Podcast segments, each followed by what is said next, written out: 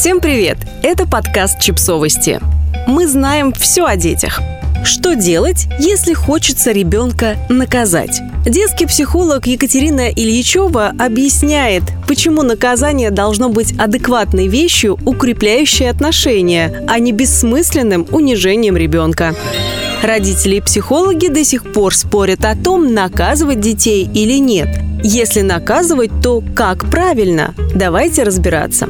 Важно не путать, как сделать так, чтобы ребенок слушался, и как его привлечь к ответственности за какой-то неправильный поступок. Но мы не всегда учитываем это, когда наказываем детей. Вместо того, чтобы объяснить ребенку, как нужно правильно поступить, мы делаем акцент на том, что делать нельзя. Давайте рассмотрим, как чаще всего наказывают детей. Это может быть лишение удовольствий, сладостей, мультфильмов, гаджетов, игнорирование ребенка, физические наказания, вербальная агрессия, например, крик.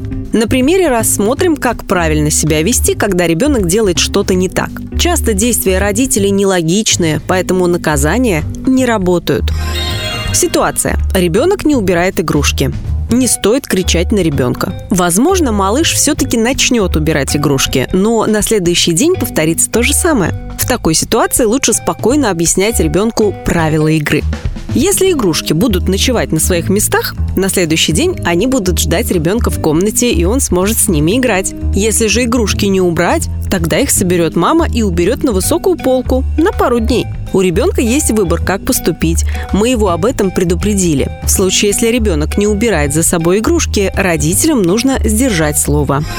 Содержание, сотрудничество, свобода выбора.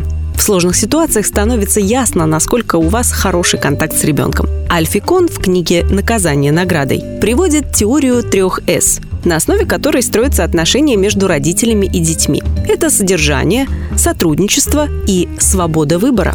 Содержание – Спросите себя, насколько необходимо или желательно то или иное конкретное требование. Мы говорим, что трехлетнему ребенку нож не игрушка. Из-за этого запрета ребенок чувствует себя несчастным. Мы снова обдумываем ситуацию и уже окончательно уверяемся, что для ребенка играть с ножом и вправду очень опасно. И объясняем это ему. Сотрудничество Родитель не должен единолично принимать решение о том, что обязаны делать дети и каких действий было бы разумно ожидать от них. Чем старше ребенок, тем активнее его следует привлекать к этому процессу. Мы объясняем его, слушаем его соображения, советуемся с ним, вместе с ним составляем планы. Лучше всего охарактеризовать альтернативу кнуту и прянику можно как совместное решение проблем. В этом и есть суть сотрудничества. Свобода выбора.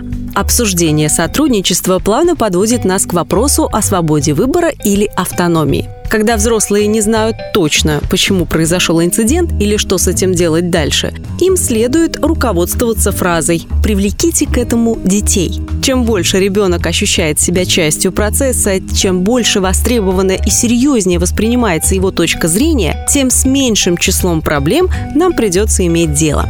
Как воспитывать своего ребенка – личное дело каждого родителя. Главное – показать детям, что даже когда они совершили плохой поступок, родители не перестали их любить. Помните об этом, когда вам захочется наказать своих детей. Подписывайтесь на подкаст, ставьте лайки и оставляйте комментарии. Ссылки на источники в описании к подкасту. До встречи!